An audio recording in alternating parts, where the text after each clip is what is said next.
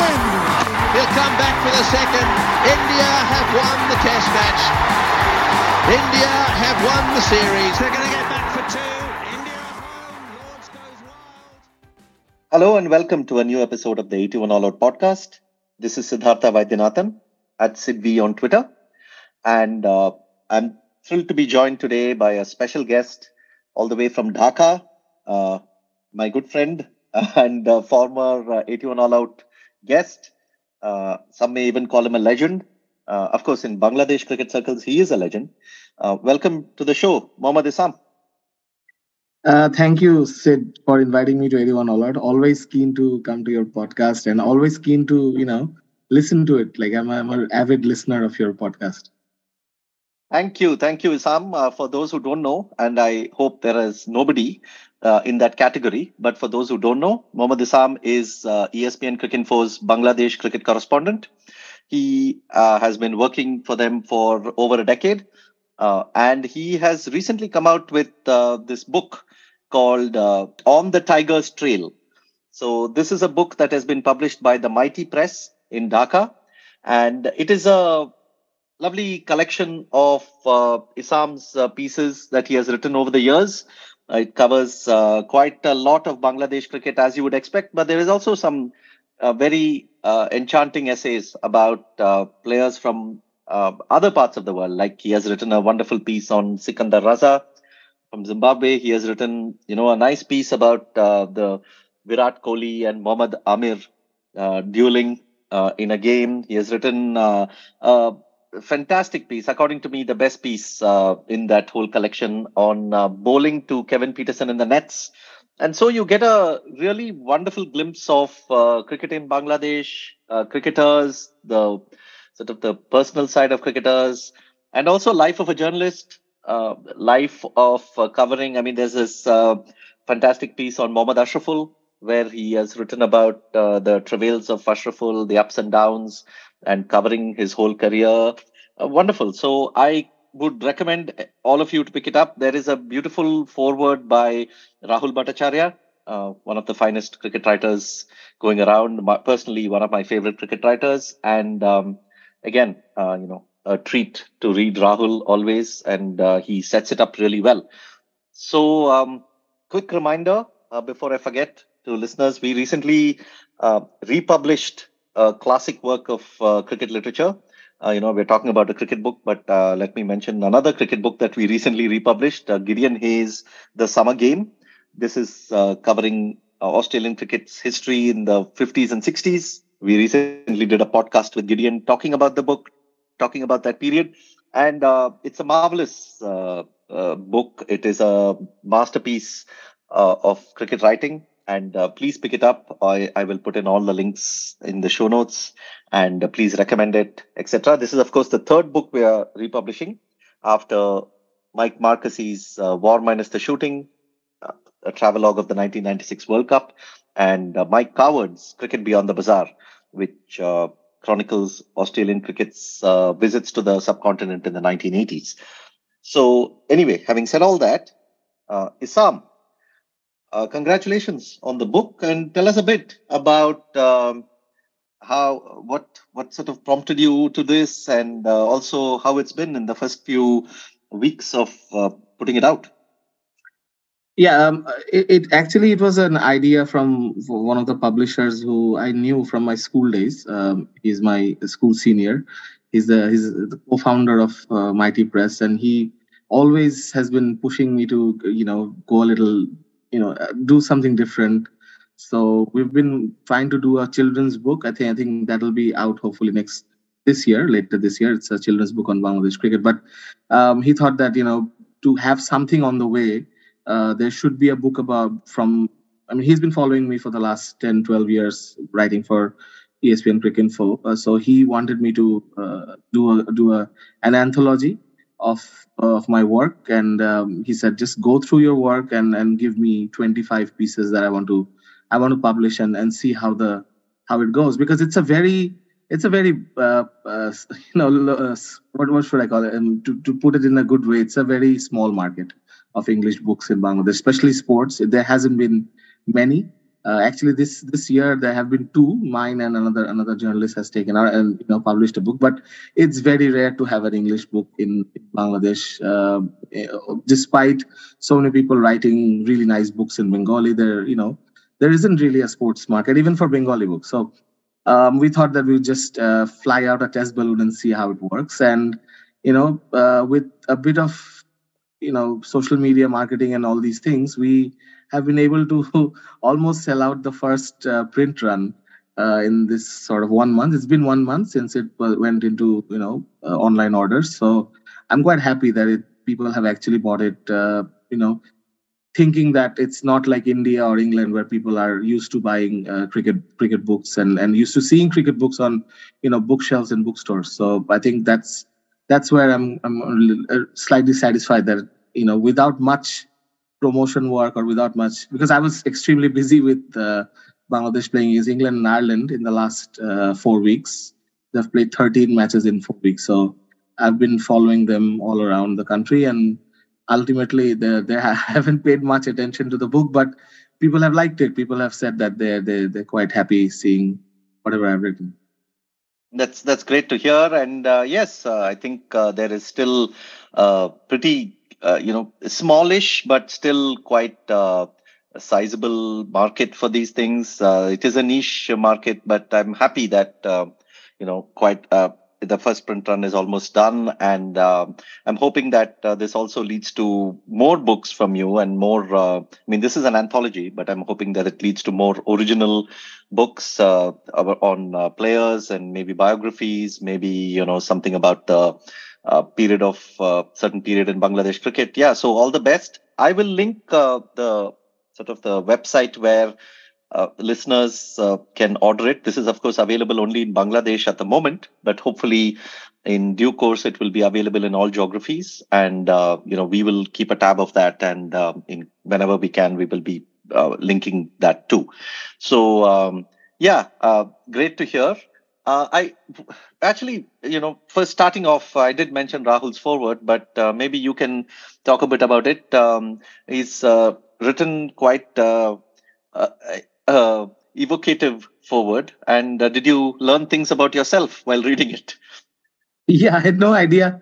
I had no idea I was perceived that way. Um, I think that's that's the that's the beauty of you know just putting your head down and working for 10, 10 years for a Professor, I mean, Rahul was my hero. He's still my hero. He's he's the, the reason I got into writing is uh, Pundits from Pakistan. To be fair with you, to be honest with you, um, I just uh, read that. I think I've read that cover to cover at least fifty times, and I still go back to it whenever I'm feeling a bit, you know, uh, having a bit of a writer's block. I go through that book, how smooth it is, and even his second book. I mean, I can go on about uh, Rahul throughout this podcast, and it won't be enough for me. But uh, the way it his book, the way it um, you know appealed to me, and I'll just tell you one. Uh, the moment I met him actually was 2018 when we were having a, a meeting in uh, in Bangalore. A lot of our correspondents had arrived the night before that uh, some conference, and I remember uh, when I saw Rahul, I was just staring at him, and I suddenly realized six or seven of us were just staring at him because we were all seeing him for the first time. So I later shared with a colleague uh, called Annesha Ghosh, and I told her that uh, uh, I was really awestruck. She said, "Yeah, everyone was awestruck by him. like he's he's such a gentle guy, but you know he's he's like my biggest hero in in writing. So I, I obviously, if being my first book, I thought you know he should he should write it. And uh, I and he the the running joke between us is that I have to teach him uh, Bengali and uh, so you know he he asked me if he should do it in bengali. I said no it's uh, this one is in english. So next time if i ever write a book in bengali he will again attempt to write a foreword in bengali. But uh, it was really nice of him really nice of him to write it. And um, you know i also should mention that i think some of the pieces that i've put in this book are edited by you sid. Uh, i think the ashraful piece probably i bothered yes, uh, cricket monthly months? cricket monthly yes. uh, days when uh, cricket monthly yeah. was actually a monthly and we used yeah. to put out uh, regular pieces yes i remember the ashraful piece uh, i remember yeah. the dhaka premier league i think oh, yes. there might have been about uh, three or four yeah yeah yeah so yeah thank you to you for sticking by in that really, you know, these pieces take a long time. I mean, people probably don't realize what the editorial process is sometimes Cricinfo and the Cricket Monthly. So it's quite rigorous and it's extremely good. So many of these pieces are pitch perfect. I mean, whatever I have written the first draft, it has nothing to do with what has come out later. Yeah, I mean, uh, uh, the I, editing is uh, a va- valuable part of uh, any process of uh, writing, especially long form writing, books, and uh, things. So, but you know, let me also mention to listeners that you know, editing does not exist without the writer. So, you know, an editor can only work with the uh, you know the clay that the writer provides them with. And so someone like isam you know he, i remember he used to uh, write the pieces. And i when i used to edit them i used to often look for extra detail because uh, ultimately writing is about detail. And when you mention that somebody is wearing a you know a certain uh, you know somebody wore a blazer you also want to know what blazer you know what color blazer what type of blazer was it something different? Why why are you mentioning the blazer? Did it catch your eye? And then i used to mention that in the notes and immediately sam of course uh, uh, used to get back with the details. So you know a writer and editor work in that way together. You try and make the piece better. So uh, it was great. It was great uh, working with him because he's he's never short of an answer. You know he never says i don't know. He will always find out. And even if it takes a few days he will always get back to you with the answer. So yeah. So ultimately some it is things might have changed from the first draft but it is your piece. So don't uh, give us too much credit also. So no no of course not. I mean um, it's it's it's uh, when when you are um, writing about a subject set which uh, which probably not a people not a lot of people have idea about uh, an editorial process uh, comes handy and and and asking questions comes handy when you when you know that um, the person editing also doesn't have much you know idea about Bangladesh cricket, which you know that's the whole idea. I mean, I, I'm trying to write a piece where people know about Bangladesh cricket, but also this person who's, who's editing my piece is also reading it for the first time, and this sometimes I even get a bit confused. You know what the other person is going to think because there are fa- facts and factors about Bangladesh cricket which are quite unique. I mean, there's a lot of things that happen here which don't really happen in other parts of the world. But then it gets amalgamates. It it gets. Um, I think it melds with the cricket here. Uh, sort of. It, it happens everywhere. I mean, in England there's a there's a culture of cricket. In India there's a culture of club cricket, and then you have Ranji Trophy, and then you have. So these th- these things are also there in Bangladesh, but in a different format. So it, it takes a bit of time for the person. When I'm writing daily news, also, I mean, sometimes uh, my colleagues get a little, you know, they're like, "Oh my God, this is how it how things happen." The the board president actually does everything in your in your country. I'm like, yeah, yeah. There's a whole cricket board, but he he takes all the decisions, all the calls. So these are these are the quirks of uh, of uh, covering uh, Bangladesh cricket.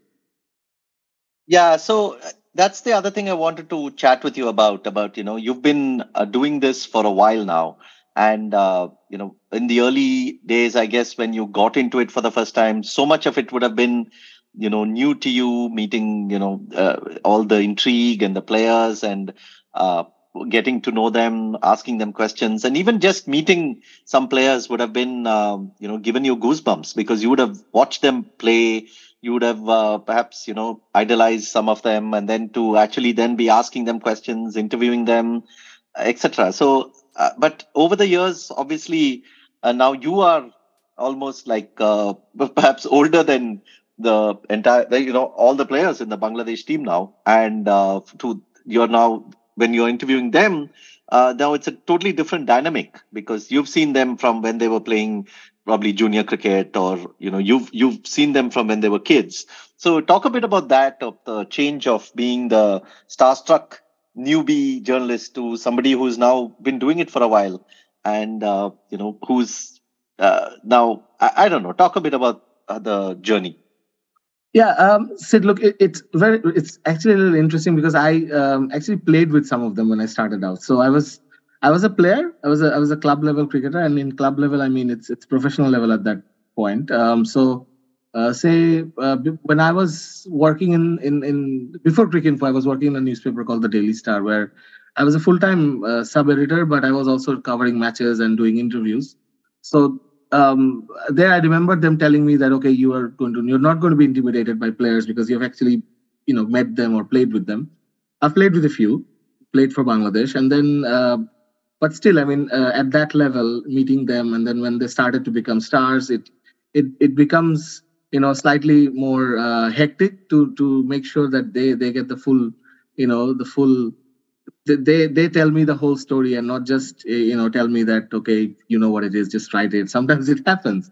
Um, that was towards the towards uh, that was that that is more about um, um, players that i've known all my life. And then i've had some small connections with players as well. I mean i've um, if you talk about uh, mustafizur rahman he's someone i have um, i worked with his uncle in the daily star. His uncle is a well-known reporter and i used to work under him for a while. And uh, I figured out about Mustafiz when before I think when he was 16 or 15 that uh, he has this really crazy you know uh, nephew in in a small village in in Bangladesh who's crazy about bowling and he worships a, a guy called Wasim Akram and has a poster of Muhammad Amir in his room. And then it turns out that this kid wants to come to Dhaka and play. And I kind of helped him to come to Dhaka get a get a get into a pace camp. And it's all you know so because of my my long affiliation with cricket, I've played since I was 12 years old, and I played club cricket for about 10 years. So I've known players. So that was one part of it. But then you know uh, the intimidating part or the difficult part was getting some news from the cricket board, and and here we have a culture of uh, reporters. This is pre-pandemic. Uh, reporters hanging out in the cricket board or inside the board office. It's it's quite common. It was quite common since the early days and even when you know I, I think it's up i would say up to 2019 that you know we would um, one of the things that we did on non-match days or when there was no series going on was just roam around in the cricket board. And I, I know it, it sounds very I mean it, it took my um, seniors in cricket for a little while to realize that yeah I'm always hanging out in the cricket board. It's not as if I'm friends with them. It's just that I'm looking for news and that's the culture here. I mean we would sit in the board media manager's uh, room or we can we can it wasn't totally allowed but we would just use our contacts to walk around and find news in the cricket uh, operations committee or some committee just to look for news and then, and, then uh, suddenly on on as the as you begin your began your Mohammad Ashraful piece, suddenly Ashraful walks in someday, one day. yeah, so because it's the cricket board office and you can see everyone walking around. You'll see the coaches walking around. You'll see the selectors there. Sometimes you could see the, I have I have uh, gone through a few board presidents as well. So they would also have, be there, and then you could talk to them. The board CEO is sometimes available. They get annoyed uh, because we take up a lot of their time, but that's how it is here. And so that was one of the new things for me in this job that I had to, you know, especially when I joined Cricinfo, there was no one else uh, as a backup, so I had to do it every day. You know, there was no uh, day offs uh, towards the start, and then slowly when I got a, you know, handle on things, I, you know, it became a slight it became slightly easier but then you know then came the traveling and then came the tours and then as you said i've done a few uh, interviews and stuff. So you know these i think it was a bit of a backward journey for me in a way that i was not i didn't start off as a as a newbie in that sense but also i tried to you know use as much context as possible uh, in my early days so that you know i can get get some some news out you know and stuff like that. So yeah, I mean, um, that was the start of the journey. And then slowly it, it got to a point where now I think I'm the oldest. I'm older than all of them. There was a time when I was the young, I was probably younger. Now that I think of it, when I started, it was quite an old team. Habibul Bashar, Abdur Razzak, Mohammad Rafiq, that Dav Whatmore's team, where everyone was way older than me. I think Why I didn't you, to, I don't believe you didn't mention Javed Omar. Javed Omar, of course. uh, do you know his uh, his nickname is we we call him Golla Bhai his nickname he's uh, he's a he's a amazing character. He he he'll spend like hours with you talking cricket. I mean he's probably one of the few people who doesn't want to talk about anything else. In bangladesh you know former cricketers don't always want to talk about cricket. And he he always he still i think he still feels that it's his his um, career shouldn't have ended then. He still feels that way. So that that's amazing about him. And i remember writing a piece about him. I think it was called uh, why i hate to hate love to love Hate yes, to love. Yes. Yeah. Hate to love. Yeah. I should have put that piece in this. I forgot about it completely. That is one of my favorite piece of yours, Isam. I'm, I was uh, oh. disappointed it was not there in the. It was not there. The, the story goes that when I wrote that piece and it was published, um, I got a call from Nafis Iqbal, who's Tamim Iqbal's elder brother. And he said, Isam bhai, I loved it so much that I actually called uh, Javed Omar bhai and I uh, read the whole thing to him. and uh, he at one point he got a bit uncomfortable, and then he said, "Okay, okay, I'll read it myself." Then the same, then the same evening, he called up and he said, uh, "That was the first time I think I spoke to him after a long time." He said, "Sam, I read this piece. My son read it. I was very, you know, I was uh, slightly skeptical whether you have written something bad about me, but my son said, "Other dad, it's probably the best thing that anyone has ever written about you. It's a huge compliment." So I said, "Yeah, I was, you know, I've seen you play when I was a child, and and it, all of it is still today, till today, it's true that whenever a Bangladeshi opener doesn't do well, they say, you know, he was a good guy. We, we lost him early. We shouldn't have kicked him out so early. And then if someone plays slowly, it's always him that we go to. That oh, he's playing like Javed Omar. yeah, no, I, I only mentioned that because uh, I like that piece. But yeah, uh, just one more question about the big picture. Now you're mentioning about uh, you know hanging out in the board office often, meeting these coaches, meeting these players, meeting the officials, everything. Uh, how is the dynamic like from a journalistic point of view? Because you know many of them at a personal level, you see them daily, you you know talk to them about. Obviously, you talk to them about everything, a lot of other things other than cricket. You know, know a lot about their personal struggles and things. But also, as a journalist, there are times in which you need to you know be critical of them, and you need to ask certain questions. And so, talk a bit about that dynamic and I'm uh, curious to know how it is on a daily basis. Um, so when um, uh, you know foreign journalists come to Bangladesh, they're they're, they're just uh, they, they can't believe it sometimes that we get so close to players and we know them by first name basis or nickname basis. Sometimes we you know uh, that I think I think the first thing that I noticed about senior journalists, and we have got some extremely good ones in Bangladesh. We have got Utpal Shubro, uh, we've got Arifur Rahman Babu, because Saiduzaman, they are they're they're really you know pathbreakers in the sense that they um, they wrote about things uh, you know that other journalists in Bangladesh and other spheres uh, never really got into. There's a lot of lot of uh, stories about how the board has done excesses and how the players have often been the you know uh, the sort of um, the often have haven't got their due. So there have there have been a lot of lot of uh, great pieces by them. So I've seen them um, say we have in in bengali we we speak in three tones with someone so i can call you uh, apni apni is uh, giving you the respect because it's um, uh, it's it's uh, because you're older tumi or someone i respect or someone i want to um, put some honor to your name tumi is for maybe i call my parents tumi because i'm friends with them or with my friends i would call them to me and tui is someone who's younger to me I can call them okay. two. Uh, so are three ways you can you can actually speak to someone in, in Bengali. I've seen people, I've seen these seniors uh, call the players by Tumi because they they're you know slightly younger to these uh, uh, these players are younger to the journalists, so that's why Tumi. But whenever they have you know spoken to them or addressed them in public or in a press conference, it's always Apni. Like uh, Shakib can be Tumi to Utpal Shubro when they meet and talk, or I think he calls him Apni all the time. But in a press conference, Utpal Shubro or or anyone would not uh, uh, talk to them as if they are talking to them normally. So that was one of the first things. And then, as, as you said, how does a journalist keep his objectivity? It's difficult. You know, it has created a lot of heartbreaks uh, over the years. That you know, I've had a former player when he got dropped. Um, uh, uh, it's well known that Khalid, Ma- Khalid Mashood was dropped from the 2007 team because of you know Mushfiqur was the was the rising star at that time and he felt hard done by by journalists by some journalists he thought that you know they could have given him a warning because sorry. Uh, you know he felt that you know the cricket board was as, as any senior player would would feel uh, in a situation like this. Uh, but i remember that you know it was fairly done. It wasn't unfair. There was a, a huge cry for the cricket board uh, you know the, the cricket board was criticized for the way they dealt with khalid mashood.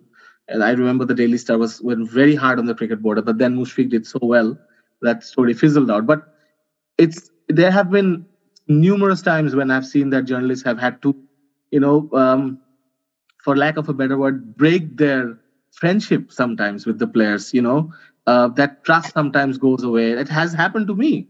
It has happened to me a few times that I've had to, you know, I've had to be objective about a player or someone that uh, maybe I was friendly with that person, but there comes a time when you have to do it so sometimes we do it gradually you know to soften the blow but sometimes it just you have to you know break it open and then I mean, there's no there's no rule book or, or any playbook for it, but you just see others do it and probably learn from their mistakes or learn from how they exactly did it.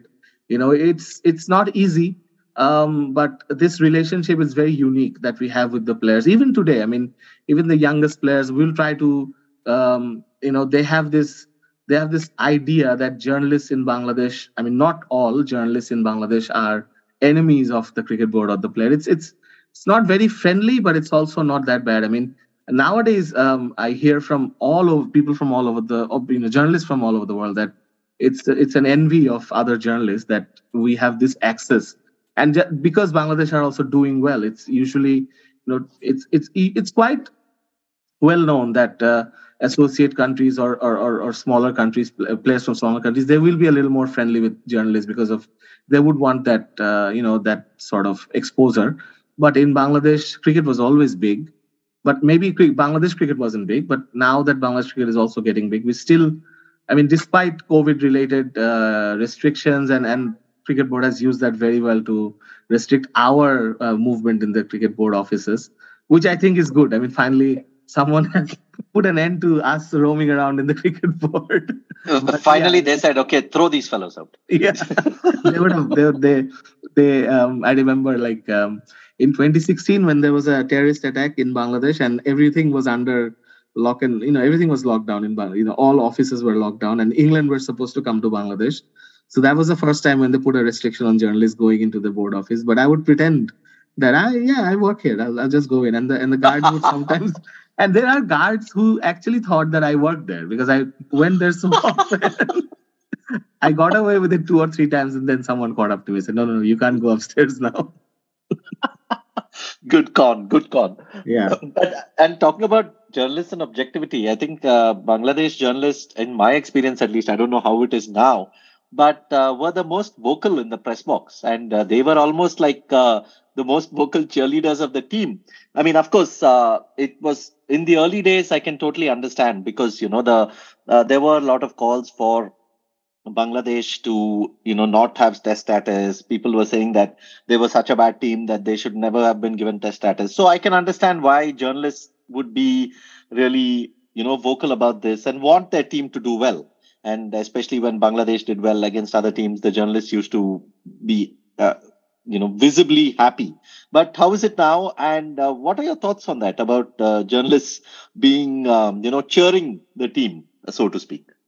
I think uh, what you should also consider here is that uh, journalists were the hardest uh, they had the they had the hardest time because they had no relation with the cricket board or the players but their office would send them to these expensive tours and expect you know with the hope that bangladesh could maybe win a game because I think you know that uh, you know cricket is a front page thing deal in Bangladesh. I mean, whenever they win, even now uh, when they beat England three 0 it, it's a front page story. It's a newspaper front page story. It's like a leading news in the in the in the in the news channel. So um, in that from that perspective, for a long time they they would lose very often, especially on tours. So. Um, I think that came out uh, in, in a sense of relief almost that you know they're they're doing well. I mean i i punch my fist sometimes when they do well. I mean seriously i mean because there is an expectation there's always this expectation among journalists that if the team does well the team that you're writing about that's that's a slightly an easier job than criticizing them all the time. So there has been spells where bangladesh have lost about i think um, in the span of five years they've lost 47 test matches and odis and, and or whatnot i mean they were like the worst team in the world and then that cardiff i, I would I, I wasn't there but I, I would imagine that in Cardiff 2005, when Bangladesh beat uh, Australia in that miraculous game, Bangladesh were the worst team in the world at that point, and Australia were obviously number one in all formats. Uh, like in every sphere of cricket, they were the best. And they, when they beat them, I would imagine Bangladeshi journalists getting happy because, as I said, I mean, they don't have any sort of, um, you know, that the only interest is trying to cover cricket at that time and um, i just i just feel that you know they have to answer back to their office these journalists that okay, I should be sent to the next tour, but they lose every game on, on tours. Or even at home, they were losing all the games. But this is what I find very admirable about the media in Bangladesh that despite losing for many, many, many years, these newspapers, these TV channels have sent people abroad. They've, they've had two reporters for cricket matches. You know, I, I sometimes couldn't believe that, you know, a newspaper can have two guys just covering cricket when all the cricket team was doing was losing. But then there, there was always that hope that okay, that one game they'll win that one game, that that that tide will turn, and and that's what happened. I mean, people were very patient. I think I think the hardest one was for the journalists to follow. I think fans also had a hard time following this cricket team, but I think journalists also, you know, the amount of money they have spent, the the media in Bangladesh on on on cricket, you know, slowly they're getting it back. I think. Yeah, for sure, for sure, and it's totally understandable. I mean, it's uh, you know, for a somebody from um, say India or England or Australia may not get the uh, reason why this is happening. I mean, for us, it is uh, you know we are seeing journalists cheering the players, and it is a little awkward, but there is also a huge background to it, and uh, I understand completely what you're talking about. And you know, as long as eventually it is not uh, reflected in the copy you know that you know and you can see that the good the bangladesh journalists they criticize when they when they have to. You know they don't hold back. They don't hold back any punches. So it's not like they are constantly cheering the team and uh, making excuses for them. So yeah i mean i think eventually you judge a journalist by their work and not by uh, their uh, you know what they are seen to be doing in the press box so yeah totally understand uh, need to go back to that, um, uh, you know, continuing on this trail about the player uh, journalist relationship. I thought we can get a little into that uh, Mohammad Ashraful kind of piece because there are instances like that where you spoke about hope for the Bangladesh cricket team, but you know, for someone like Ashraful, uh, was the, the hope invested in a player like him was so immense. You know, the time in which he came, the kind of talent he had, the century that he got in Sri Lanka, in Colombo, and then the century against India. Cardiff, you just mentioned, uh, you know, not only Cardiff, but then there was a game against England as well uh, after that in Trent Bridge. So the kind of hope that was invested in a player like that, and then to then have to uh, cover not only his extended failures that uh, you know that in between these successes, but then also to the extent of the the fixing that he got embroiled with with the team. And then you know you personally uh, had uh, when you asked that question in the you know basement uh, you know you can describe that where it was and then him breaking down in front of you. I mean it can't be easy to have a player of that stature uh, breaking down in a press conference. Doesn't happen every day and very hard for a journalist to even um, reconcile with right? I mean that that exact moment i mean um I, I think uh, I was the second batch of journalists who arrived in his house that day. Uh, because his house is, is on the eastern part of Dhaka, and it took us a while to get from the airport. I mean, we just went on a whim. We didn't know others were going, and this is uh, this is a period when you know it was you know social media was becoming big, and but you know mainstream media wasn't taking that too seriously. I think 2014 ish in Bangladesh at least. So there was a lot of pressure for you know mainstream media to get it right or get the news quickly. So I remember going there with another journalist in, in his on his, his motorbike, and when we arrived, there was one batch coming out, and we thought, okay, so maybe he has spoken, so he will speak to us. And I was feeling a little apprehensive because I had um, already written a piece about how he uh, probably let the team down or the country down. In one of my pieces, I had written it or something and uh, i didn't i didn't know how we would react and and others had written even more fiercely at that time uh, he was there and he was always a bit you know he's he's a gentleman. So he would never I've, I've heard stories that he's never refused any journalist in in the sense that if you know they've turned up at his house or done you know uh, come in front of him there he would at least speak to them. So when we spoke um, he was speaking at, a, at an even tone. And then I asked him a question about uh, regret because he'd just come from Sri Lanka, I think, or he'd come from Zimbabwe. But in the Sri Lanka series, he scored a, his career best 190 in the Galle test where Mushfiqur Rahim got a double hundred. So I just, I remember I pointed out a few shots that he was playing that, you know, you're getting it right now. And then you scored a, you almost scored a double hundred. Is there a regret that you've now in this situation? and he just broke down and um, um, it was captured on tv and uh, i think i have a photo of it someone sent me a photo of it immediately. But yeah, I mean, it got very uncomfortable, and we tried to calm him down, and then he was quickly, you know, he recovered. But then you could understand what he um, probably there was regret, you know, and probably there was regret that he he was he got caught at a time when I think it was actually working out for him. I mean, there have been there have been uh, speculation about his involvement for a long time, but uh, there was no proof, so we we couldn't really you know justify it. But when it happened in the BPL and there was you know quite hard evidence and you know the ICC got involved, and then you kind of figured out that it was it was a bit of um, what do you say? It was maybe he had done something wrong a long time, slightly longer time ago, or slightly before he actually got caught. So I think I think there was that sort of regret that now that because he was also getting dropped uh, during that time. That was the first first season I think he didn't play regularly for Bangladesh in ten years. So, but then he went back and he scored some runs in the team. He was he wasn't the original choice in Sri Lanka as far as I remember. He was like a third choice. Two players got injured, then he got in and he scored that unbelievable 190. And he had won them a one day game in Sri Lanka with a with a quick fat 30. Then in Zimbabwe, he scored some runs. So he was again becoming something of a you know an uh, you know a reliable batter. He had never been a reliable batter, but then this this thing happened, and that was it. I mean, it it it was. Um, for many for many people apparently it wasn't a huge surprise it was a big surprise for me because I never really thought that you know Bangladeshi players could actually take that step towards you know the darker side of cricket. But well, it happened, and um, yeah, I mean it was it was a moment that that I had to capture in an interview later. And um, when I met him later at the same apart same house, um, he was quite calm, and I had a photographer with me who had known Ashraful since he was a you know 15 year old or 16 year old genius. So I took him. He's a very well known photographer because back then I think we did some photos, you know, personalized photos as well, you know, for the pieces. So I remember taking him and then um, we had a long chat. And then after the recorder was turned off, we also had a longer chat about everything else. And um, yeah, and, and, I think you remember from the piece, from as far as I can remember, he opened up before I could even ask him a question.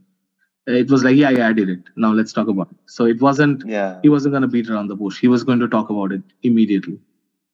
Yeah, that was that was definitely uh, uh, admirable from his side that he didn't want to really uh, couch it or he didn't want to be politically correct. He just uh, came out and then he also, you know, said how, you know, there was a little bit of, uh, there was regret definitely about the whole thing. And yeah, so that was great. Also, one of the other things of the piece was that you, uh, there was a camp in which when you were much younger, when you and Ashraful were together, and uh, you were uh, and he even complained i think to you because you were bowling uh, left arm uh, wrist spin and uh, so you know you've known him for a long time.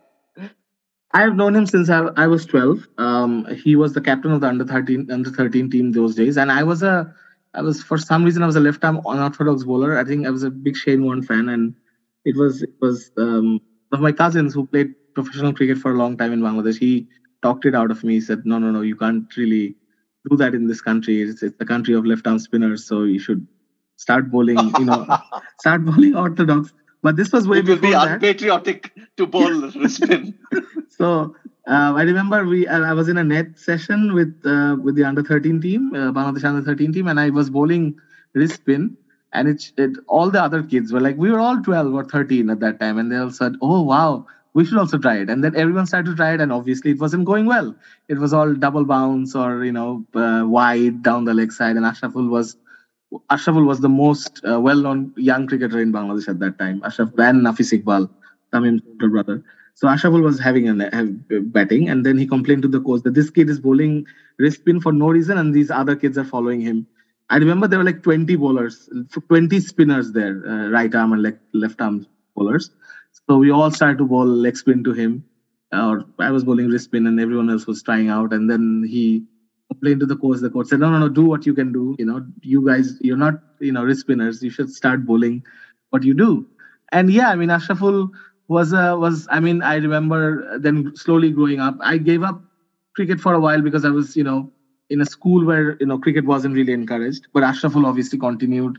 Um, you know, his long walks from his home to one of the grounds near my house It's about uh, 10, 12 kilometers he would walk every day with his coach, uh, Wahidul Ghani. He's, he's, a legendary coach here. He's like the Ramakant Achrekar of Bangladesh, you can say. He's raised a lot of great cricketers here. Um, so that that story always, you know, touched me because he was um, a very hardworking guy, and and and so he's also a cricket nut. I mean, he remembers, you know, you know, bygone era matches, and he's like uh, he knows exact statistics of Sachin Tendulkar and Brian Lara and himself. You know, all these numbers he remembers, and you know, that's that's something unique for a Bangladeshi cricketer. Usually they just focus on their own game and they don't really bother. But Ashraful, you know, he's hosted Sachin at his house in 2010, I think, uh, when when India were here, and he treated him with um, Ilish Mach, which is a you know the hilsa, the one yeah, one of our yeah, most you know well-known fishes. So you know, Ashraful is it was that that kind of a character during that time when Bangladesh really didn't open up to foreign teams or were not doing well. So um, he has had his moments. He's had his great moments in in in, in you know in international cricket. You have written a piece, of course, about this uh, left arm spin phenomenon in Bangladesh cricket. But if you for a, for your next book, you know, an idea for your next book is list out all the left arm spinners who have played for Bangladesh and write one chapter on each, and then your book will be done. Okay. So what? Talk a bit about this. Why?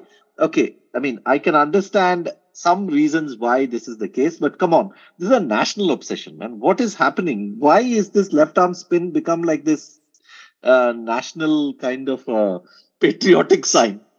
It's a cottage industry. It's a, it's a small industry, but I, have written in that piece. I've written in, in great detail that it's actually it's um, there's a, there's a saying right. Uh, what something is the mother of necessity or some something I forgot. Necessity is the mother necessity of invention. the mother of invention. Yeah, exactly. So Bangladesh is a one-day country. It's a one-day cricket country. Uh, going back to the 70s, they have played 45 over one-day league, the Dhaka Premier League, which I've written extensively about. But uh, that is a one-day tournament, and one-day cricket is like in our blood. Frankly, I mean, we we don't really go into T20 until very recently.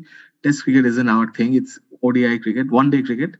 Um, in one day cricket, you need economical bowlers. And I think that's where it started. It started all of a sudden in the uh, late 80s or very early 90s through really good bowlers, Mohammad Rafiq and Enamul Haq Moni, who were both left arm fast bowlers. Coincidentally, Mohammad uh, Enamul Haq Moni was bowling left arm quick for, for in, in a Dhaka League match when a former Pakistan, uh, uh, a Pakistani cricketer told him that, uh, why don't you try spin because it's not working he tried it, it worked. He kept bowling spin. Separately, uh, in another incident, Mohammad Rafiq, uh, who was a very quick left arm fast bowler, he was bowling and then again, slow wicket, one day match, there was runs leaking. Um, Wasim Haider, who's a who has played for Pakistan, he was playing in Dhaka in the Dhaka League. He told him during a drinks break that why don't you try spin? He started to bowl spin. He stuck to it. Then he became the highest wicket taker that, that season. Then they picked him in the Bangladesh team. He did well. He got Tendulkar out in the Asia Cup in 1995. The moment he got Tendulkar out, I remember everyone wanted to be that guy who got Sachin Tendulkar out because in 1995 you can you can imagine what Tendulkar meant to kids in uh, in the subcontinent, at least in in Bangladesh and India and some of these countries. So oh yeah, that was around his peak. I mean, 95 yeah. to 98 was around his peak. Yeah. So when Rafiq got him out a couple of times, I think in two one-day tournaments, we all wanted, everyone wanted to be a left-arm spinner, and then, came that 97 Asia, uh, you know, sorry, ICC Trophy win, and then people's kids started to flock to cricket academies. Cricket academies started to, you know, uh, you know, jump out out of nowhere, and then you could see this army of left-arm spinners, young kids. Like now, you we know them by name. It's Shakib Al Hasan, it's Arafat Sunny, it's Elias Sunny. We know the names, and Enamul Haq Jr. You know, all these kids started to come out uh, to bowl left arm. So Shakib was mainly a batter, but because he was a lefty, I think that's why uh, he would bowl in the nets in BKSP, and then he slowly developed it. But all the others I've known through cricket academies in Dhaka. Uh, BKSP is situated outside Dhaka. It's a it's a it's a residential school. Um, Bangladesh Kriya Shikha Pratishthan. It was established in the mid 80s, where you might know someone, Rabeed Imam, uh, who's the Rabeed Imam. Yes, he was in the first batch, in the first cricket batch. In fact, uh, you and uh, Rabi came on the podcast to talk about uh, Bangladesh and their pre-test years. Right. So he yes. mentioned this and that. Uh, yeah. Yeah. So uh, that's where Shakib is also from. Shakib, Mushfiq, Mominul Haq, uh, Nasir Hussain. These are the some of the players that come that have come out of um, BKSP. So that's where Shakib learned left arm spin, and then Dhaka Premier League teams um, always wanted left arm spinners because it worked. 10 overs, 30 runs, one wicket. They would love it. I mean, that's where left arm spin became so important. And um, uh, off spinners were rare you know, a left arm spinner also would be a lefty batsman towards the. And we had a huge dearth of left handed batsmen until Shahriar Nafis and Tamim Iqbal started to make their debuts. So I just feel that um, um, it's it's it's all it's all out of necessity that left arm spin became so important for for Dhaka League. And when it becomes important for Dhaka League, obviously it's working. So the Bangladesh team picks this bowler, and when Mohammad Rafiq has done well, that lineage continued. I mean, it was it was quite it was um, what what should I say? It was it is actually quite natural for us um, left arms. Yeah, yeah, it's a it's a beautiful uh, story. I mean, it's a lovely piece uh, uh, as well, and it's a beautiful story. And uh, we were talking about it actually during Australia's recent tour to India, where uh, you know they felt that the only way to win in India is you know to have a left arm spinner in your ranks, and they actually sent back Ashton Agar, who was part of the squad, to get Matthew Kuhnemann in. He actually flew all the way in to here, and they, they were saying that you know he's one of the very few uh, you know world uh, left arm spinners who could be world class. And so we were talking and saying that uh, you know perhaps the team that has the best chance uh, on India's spinning spinning wickets is Bangladesh at the moment in terms of Test cricket. But uh, unfortunately, when Bangladesh come, India will never prepare spinning wickets. They will prepare wickets that suit the fast bowlers because uh, that is what gives their strength. Yeah, uh, Bangladesh obviously they toured in 2019. Uh, they played uh, two Test matches in Indore and Kolkata, and they were yeah very quick wickets, and it was quite obvious. I mean. Um, even even Bangladesh were in a bit of a mess at that time. They had just come out of a players' strike and uh, the test matches ended in two or three days. But in Hyderabad, when they played in 2017, I think I think the spin. I think I don't think the spinners did that well. But uh, I mean, the batters had a bit of a, uh, a decent time in the second innings. But you know, it's the intimidating factor. I think I think if Bangladesh does play in India regularly at some point, even if it's just ODIs, I mean, they could start doing well. But otherwise, I think uh, touring them just twice in 20 years, you know, that that also puts a bit of strain on the players that um, you know playing in India. For Bangladesh, I think playing in India is as big as playing in England or playing in, playing in Australia. Um, I think I think they consider India and Pakistan as as you know the places where they want to really do well, and that's where you know the the the, the, the big prestige comes these days. Sure, sure, sure. I think uh, that all that is true, uh, and obviously they you would want to tour a place regularly to have an idea of the conditions. But I think uh, Taijul, Mehidy, and Shakib are a formidable uh, uh, spin trio. Uh, unfortunately, I don't think even if they come to India as uh, you know, I don't think they will get the wickets that will favor them. They will get uh, more wickets uh, that will favor Shami and uh, the Indian fast bowlers. But anyway, back to your uh, book and your pieces.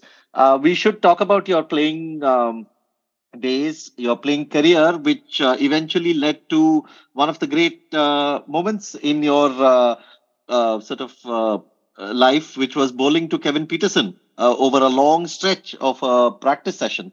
Uh, you have uh, written a wonderful piece about it, talking about the uh, intricacies of uh, you know Pietersen and his reactions, and Andy Flower, who was the coach at that time, uh, sort of telling you what to bowl and uh, all that. It's a wonderful piece. But yeah, tell us a bit about that. Your memories. how how was it like bowling to one of the greats? So um, England were in Bangladesh in 2010, and they had they had sent the Andrew Strauss was in touring. Alastair Cook was the captain, and uh, um, I was still playing cricket and working in Daily Star, but I had left Daily Star for about nine months before um, this incident happened. So I wasn't back in. I wasn't working then.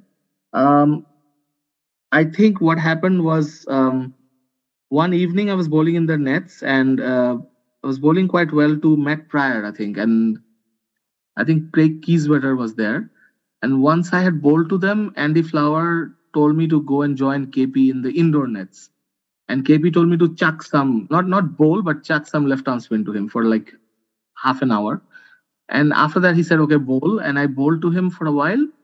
There, I think he uh, figured out that he needs to do some more work. So he came out and he said, "Just just hang around for a little while." I think um, like after everyone left, uh, Flower took me aside and said that uh, tomorrow at mid midday, can you come over and we'll do a session with.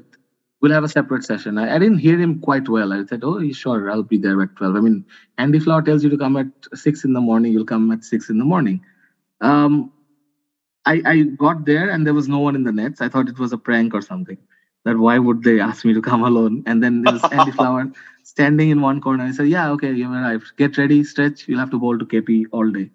I said, Oh, that's new. I mean, I haven't done that to anyone. I mean, not uh, apart from my friends, I haven't bowled to someone on my own just all day or, you know. You have only bowled to to me You have not bowled to Apni. Yeah.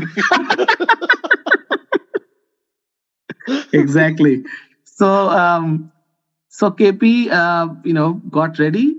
He was warmed up, and I started to bowl to him. And then slowly, um, Andy Flower was the was, uh, was standing as the umpire, and he would tell me after about every maybe four or five overs, he would ask me, "What sort of field do you have? Uh, why would why would you pick a fielder there? Why wouldn't you do this?" And then I started to got him out a few times. Andy asked me, "How you getting him out?" And I told him because uh, because of this, because of that. One of the things that I found quite easy to bowl to KP was I think he has this huge stride, which is already he has his stance, which is quite wide, and I think that's how he plays. He later told me that's how he likes to play fast bowling. He wouldn't change it for a spinner. Um, but then I told him that it's uh, he's set up for a leg before decision. And Andy Flower said, "How? How do you know?" I said, "I'll show you how." After a few balls, he got him. I got him out LB with trying to get him uh, with the with the one that was slightly slower and spun a little more. And then Andy Flower said, "Wow, that you know, you actually said that you do that." Then he understood that yeah, I, I knew what I was doing. Then he said, "Okay, you set your fields. We'll talk to him about it." At the hour mark, I think we had a water break, and then I just asked KP that, um, "Would you mind if I asked you a question?" He said, "Yeah, yeah, go ahead." I said, "Why do you have a wide stance? What is the point of that?" He said, "Look, I'll play 700 to 800 balls against fast bowling in my home season, which is the county or you know English summer. Uh, I don't want to change it for a for a spinner because if I change my stance, I have to change like 20 other things. So I'll just go with it and and try to fix it. And the relationship he had with Flower back then, I mean, I wasn't a journalist at that time, but I was a journalist. Like I had done three uh, years of work, and I I could understand that they were very friendly and and not just friendly. I think they had a they had a sort of a maybe an a southern african connection also it seemed like you know they they had they had their accents going the zimbabwean accent and the south african accent which are you know they were quite comfortable with each other and having read what happened later and having heard what happened later that was quite quite an intriguing part and then you know um, about two hours or two and a half hours later the, the england players started to come so they had an odi game next day so flower had taken out two extra hours for just kp and then the team started to you know filter through and uh, Graeme Swann was one of the first ones to arrive, and he was massaging my shoulder. He said, "How long has it been?" I said, two and a half hours." He said, "Yeah, yeah, I know, I know." They have. and the the the fact later I realized that BCB doesn't really give a lot of left arm spinners to visiting teams in the nets. I mean, it's a tra- tactical thing. So that's why they had got me separately, and because I spoke a bit of English, so they were like, "Yeah, uh, let's get him separately." And by the end of it, I think the only regret I have is uh, KP had asked me to take something from his, you know, large. You, know, you call them coffin, the the large bags. Yeah, yeah, just, yeah. Just take what you want. And I said, no, no, no, I don't want anything. This is enough for me. I bowled to you. I was very happy with that, and and I hung around for the rest of the and I bowled to the other bowler. So basically, from twelve in the afternoon to about six in the evening, I bowled to them all day. And I, wow, it, so it, you yeah. I helped them, but next day he got out to Shakib, like very quickly. If you see footage of that series, I think he got out six out of six innings, he got out to left arm spin five times. So it really didn't help him. yeah, I think, uh, but I think that it wasn't that the series uh, when that whole Rahul Dravid incident happened. Yes, the letter, the letter, The letter. yeah, yeah. Yeah, Um, yeah, yeah. So because I- after that, yeah. I think uh, there was a bit of a reinvention because uh, when he went to Sri Lanka and then Yeah. India and Pakistan, they, he had uh, some spectacular knocks. Um, I've also bowled to Indian players in the nets. Um, I've bowled to uh, England under 19 team in the in the long time ago. Alastair Cook was also the captain then, Ravi Bopara and all these guys. But the the the abiding memory I have of uh, you know of the Indian nets is bowling to uh, Virendra Sehwag and then after two or three balls, I was just expecting someone to take the ball away from me because this guy was he's a he's a murderer of spinners. and Su- Suresh Raina Suresh Raina would say sorry to me every time he hit me for a six. He's like sorry, sorry, boss. You know, keep please keep bowling here because you know I think they can. Some of them seem to be playing spin with their eyes closed. Um, I, I bonded over you know bowling with Amit Mishra. This was again in 2010 uh, when India were traveling. They had they're playing a tri nation with Bangladesh and also a test series. So yeah, I bowled with Amit Mishra for like two hours, and we spoke about um, you know grips, you know what I should do, what he does, and how difficult it is in India to you know play at at uh, at any level, how competitive it is. Like Amit Mishra told me stories of how you know um, it took him a long time to get through because all these age group uh, you know trials were very hard and uh, stuff like that. So yeah, it was fun. I mean, it was fun to see how tall Yuvraj Singh was and you know how how you know how he practices and how Sehwag plays spin and all that. So yeah, I mean, I've done a few South Africa, India, um, England as well. So yeah. Oh wow! Okay, so you've been, you are a veteran net bowler then, to all these people, or or Paichaka as uh, KP likes Kevin to. Pietersen says, yeah.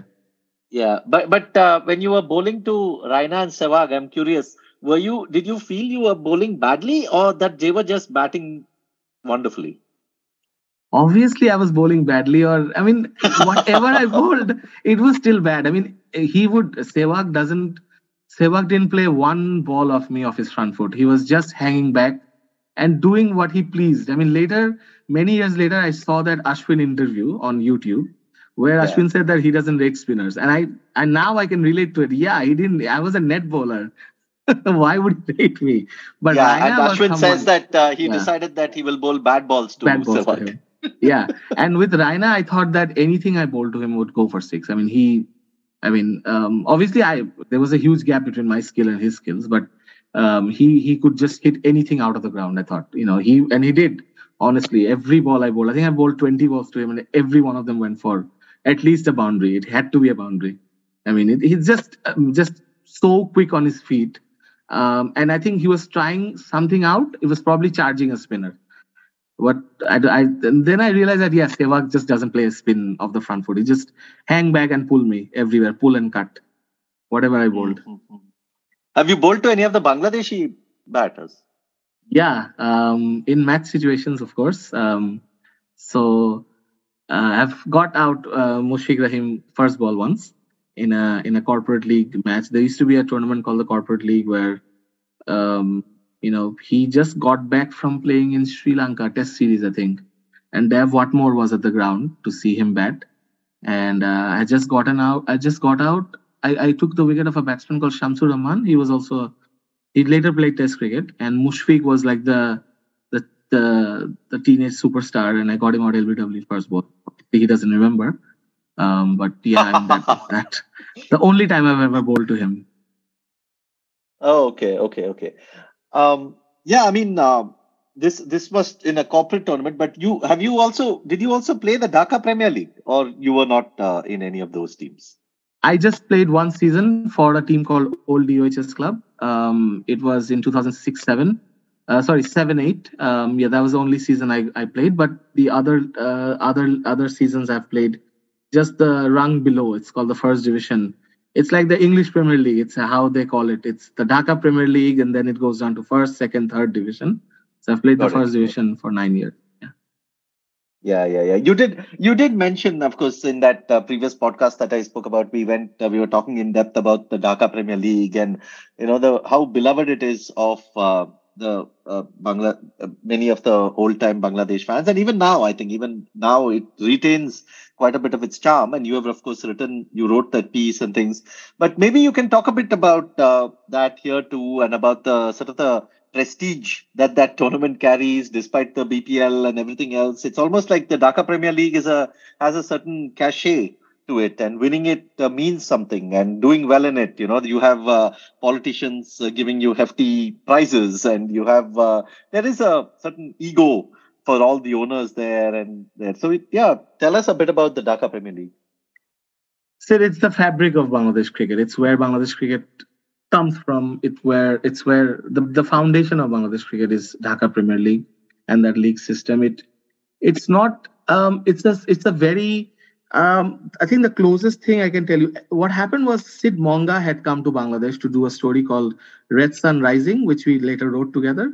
It was the you know um, it was on on on, on TCM uh, 2016. Yeah, I remember that story. Yeah. yeah. So he had come to Dhaka for a week, and the Dhaka Premier League was going on um, during May or June, and um, I took him to one of the matches, and he couldn't believe that I've never written about it.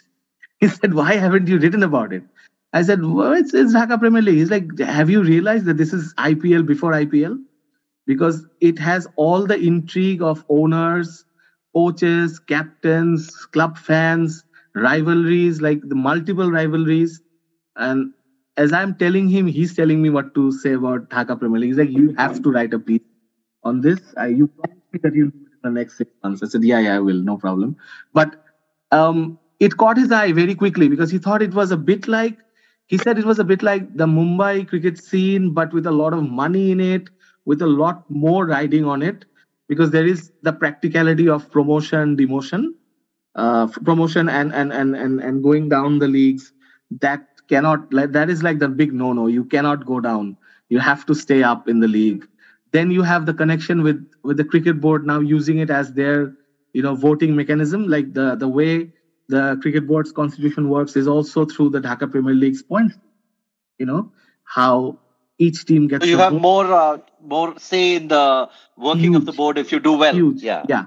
And the strange thing in Bangladesh cricket is, um, in the category of the Dhaka leagues or the club teams, 12 board directors can be elected.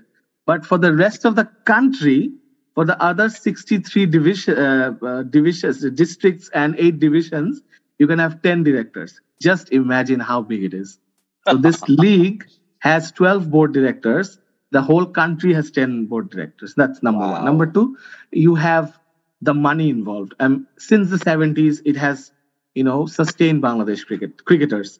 Um, cricket wasn't the biggest sport; it was football. So that culture comes from club football, where the two big teams are Abahani, it's now called Abahani Limited, and the other one is Mohammedan Sporting Club. These are the two big rivals. They are like the Mohun Bagan and East Bengal of Dhaka. And um, in a way, it it actually, you know, sports lovers or football fans in Kolkata knows about this uh, rivalry in football in Bangladesh. Abahani Mohammedan is a big rivalry in Dhaka. So that has translated to cricket. And then cricket started to do well, won the ICC trophy. And um, for a long time, you know, Sri Lankan cricketers like Ranatunga, Aravinda de Silva, Sanath Jayasuriya, they've played. Wasim Akram has played. Neil Fairbrother was a really sort of a left field call for Abahani to bring Neil Fairbrother and Ray Illingworth because they did well in the 92 World Cup. People had money in their pocket. They they own uh, you know stakes in Abahani and they said, okay, let's bring this player. Let's make big. Let's make a big splash in the newspapers. So I remember going to uh, the Abahani club ground to see this little left-hander called Neil Fairbrother having a knock and then next day he scores a big hundred against uh, or, a, or a 90 against Mohammedan, you know, in the in the in the sort of the Dhaka Derby. So it's everything. Nowadays it has taken a taken a bit of a backseat because of BPL and all. But recently Shakib said that the BPL is worse than DPL. DPL is more well organized. It is more well organized. Teams are made way before know the season starts, and and and training is quite good. They have many of them now have their own training facilities. So it is as very important to Bangladesh cricket. It is also very powerful. These clubs have directors who are who basically run Bangladesh cricket. So they can be, you know, they, they have abused their power sometimes, or nowadays they do. But you cannot deny how big it is, how important it is in, in Bangladesh. Yeah, I mean the stakes are so high that you know umpires uh, were getting bullied, umpires were getting beaten up after games, and yeah. know, this is not something that uh, happens uh, in uh, cricket in other countries regularly. So yeah, and I think if you remember the, the, the first sort of couple of paragraphs where I described uh, team owner arriving in a helicopter in in yeah. a in a ground next to the Fatullah Cricket Stadium, walks in. He's like the richest uh, from the richest family in the country, and he walks in, tells his team that if you can beat Abahani today, you're gonna get a big bonus and he just flies out from with the helicopter, black helicopter, goes back. His team wins. he does pay that bonus. And last year the team was the was the league champion, Sheikh Jamal Dhanmondi Club. So you know it um, it doesn't surprise me at all that big money comes to um, B- DPL Dhaka Premier League or the league system first, and then comes to BPL, which is a bit of a dubious tournament these days. So I think I think um, and long may it continue because it just sustains so many cricketers in the country. Yeah, fantastic. Um, which uh, you know, talking about cricketers in the country, I wanted to you know touch upon uh, a couple of other cricketers who you have covered uh, very closely and who you have written about. Uh, one, um, I think we should uh, we can't finish this uh, podcast without talking about one of my favorite Bangladesh cricketers and you know somebody who you have written about so well, uh, Mashrafe. So you know, tell us a bit about your relationship with Mashrafe. Um, you know. Uh, how he was as a person and also you know his sort of evolution i mean he has gone from uh, he has pretty much done everything there is uh, to do you know not only has he captain not only has he been the all-rounder done batter, batting bowling fielding everything he's also now you know his foray into politics and you know he speaks his mind and uh, he's a quite a original yeah. He's uh he's I, I call him a successful rebel also because he he doesn't he i mean he's not a anti-establishment guy per se but he would do anything for his teammates. I think that's the first thing that struck about him. Um he just he goes out of his way. Uh, captaining a bangladesh team at that time when they were doing slightly well was difficult because people would become instantly famous and instantly infamous so to handle those things i remember when Rubel Hossain got into trouble just before the 2015 World Cup and the beautiful way he, you know, just managed that situation. It was difficult for Rubel um, to, he was in jail for, for a couple of nights over a weekend. And to bring him back, I mean, his confidence would have been shot. I mean, he wouldn't have believed that he would go to the World Cup. Mashrafe made sure that he went to the World Cup. That's one example. But following him around uh, during that time when Bangladesh were doing, they were winning a lot that also opened up my eyes about his humility. And and then uh, there was a great book that came out uh, called Mashrafe in Bengal. It was it was by uh, it is by uh, Debabrata Mukherjee. He's a he's a former journalist in Bangladesh. He wrote a book about how Mashrafe's humility comes from his grandmother, who uh, was from a very rich family in in in Narail, but uh, she was a school teacher. And being a school teacher, she didn't want to show off her jewelries or her, you know, her richness to the you know to the to the parents of the or the or the, or the children that she was teaching. So she would always be a lot more humble and that's where Mashrafe grew up. Mashrafe actually grew up with his grandparents more. I think his dad or you know his parents had you know they lived nearby but he would always hang out with his uh, with his grandparents. And there he learned the understanding of of life and why humility matters as a doesn't have to be a public figure but that's where it comes from and I realized in that whole piece that I did with him, walking around every day, just trying to figure out what he does, is that he, if someone doesn't even matter to him, and if he thinks at a humanitarian level that this person needs a bit of help, even if it's just good advice, he would give it. I didn't write this part, but there's this one mad guy who bowls in the Bangladesh nets for a long time, or did bowl um, at some point, he's quite old and he would bowl like spin and people just humor him saying that yeah yeah you've got a future. But he was in his mid 30s so one day he came up to Mashrafe and and said that um, in a very crazy sentence he said uh, do you think I still can play for Bangladesh? And Mashrafe said come here sit. Here are, these are journalists here. Um, I'm telling you the truth in front of them. You're never going to make it because you're 30 plus and um, you know um, it's difficult in, in living in Dhaka the way you live you don't earn anything and that guy started to cry and he said, um, But you're talking to me in a very mean way. Mashrafe said, No, I'm telling you the truth. I can give you a lot of money, I can set you up, but no, I'm telling you the truth. It's not going to happen for you. You're too old. You don't even have a club. Why don't you go back home or start doing something else? I'll help you do that. You know, this is not for you. I see you bowl every day. There's no point. That that's the thing. I mean, he um that that sense of humility also touches when I uh, went to cover his election campaign for one day. Um, I roamed around his um, uh, constituency, you can call it, um, in in Narail. It's it's in, down south. It's near Khulna. It's in the Khulna division.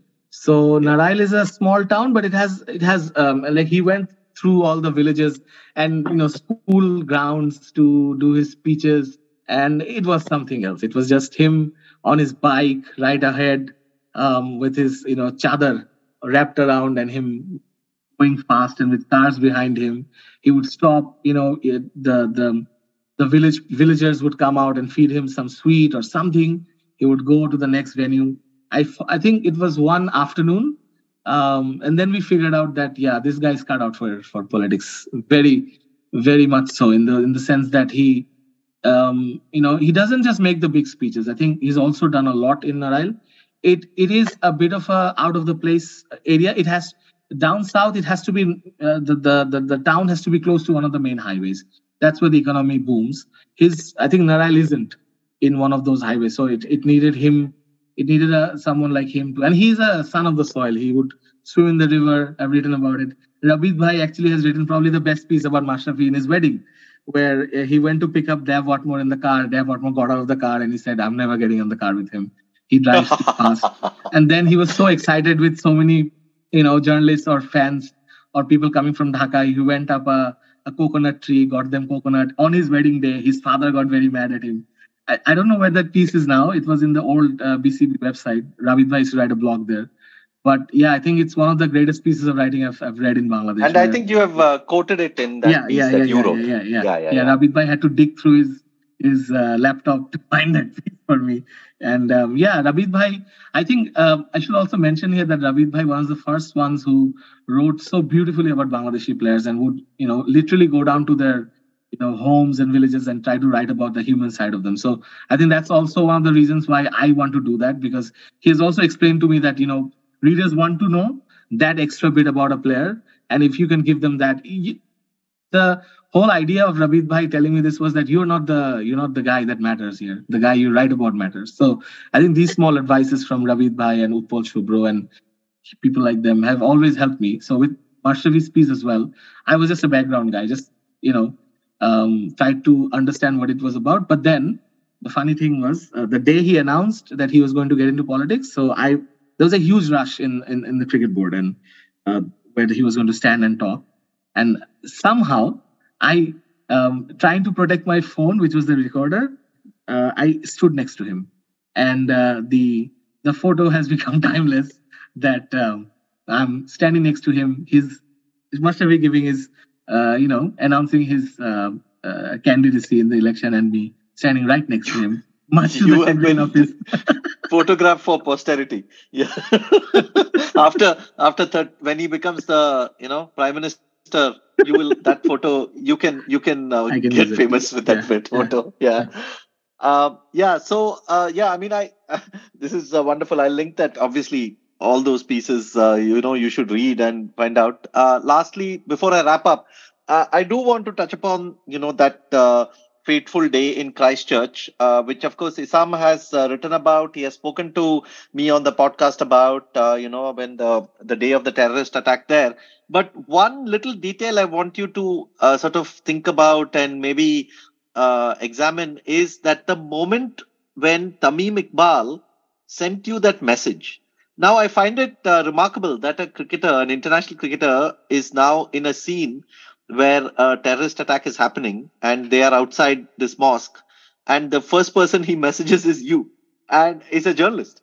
And uh, you know, so you get to know about it, and then you go to the you go to the scene, and you're trying to find out what's happening. Uh, is that is that uh, because of his relationship he shares with you? Is that because he was just? Why do you think he messaged you? He could have messaged anyone. Um, practically, it it made a bit of sense because we were the last people they saw in the Hagley Oval's parking lot when they were leaving. So the plan was a short session. It was the day before the test match. Uh, Mahmudullah was the stand-in captain. He had done the press conference. It ran a bit late. Luckily for them, to be honest with you, now that I think of it. Oh yes, absolutely. Yes. Yeah. Yeah. It ran a bit late. Then they were playing football in the ground, which also ran a bit late. Then there was a lot of shouting saying that come, we have to go because the mosque is not going to wait. The the the prayer is not going to wait for us. Um, so they got on the bus. We were standing right in the step of the bus. Me and two other journalists, Utpal Shubro and Mazaruddin. and there was other um, there were other guys as well. I think there were some TV guys there as well.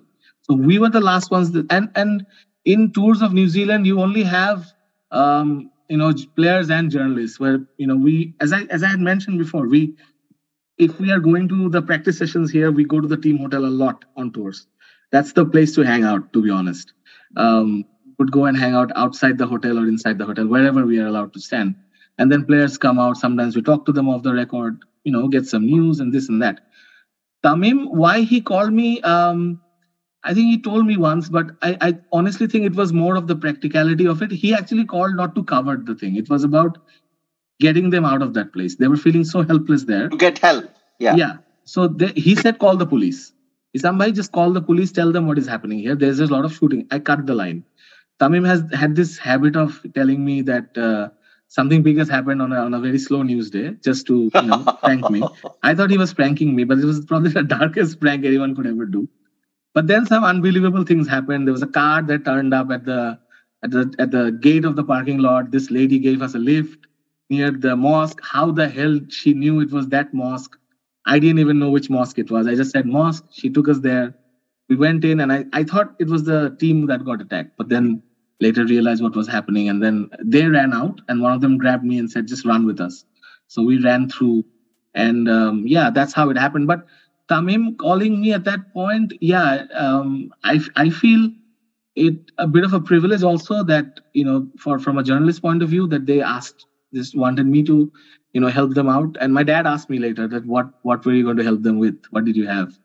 So, what did you have? Yeah. And and true. i think the most tragic of it tragic part of it was my wife was pregnant at that time. And i had put her through a lot that year. I went to mumbai and i had a, a nervous breakdown because um, the uh, new zealand uh, the, the, the the passport agency there they the agency that did the visa they said it will take me two weeks and i said i'm just giving back my passport i'm going home because I was out wow. a lot that year in 2019. Mm. Then this thing happened. And um, the other thing was when my mom called, like she would call every morning, like uh, afternoon in Bangladesh.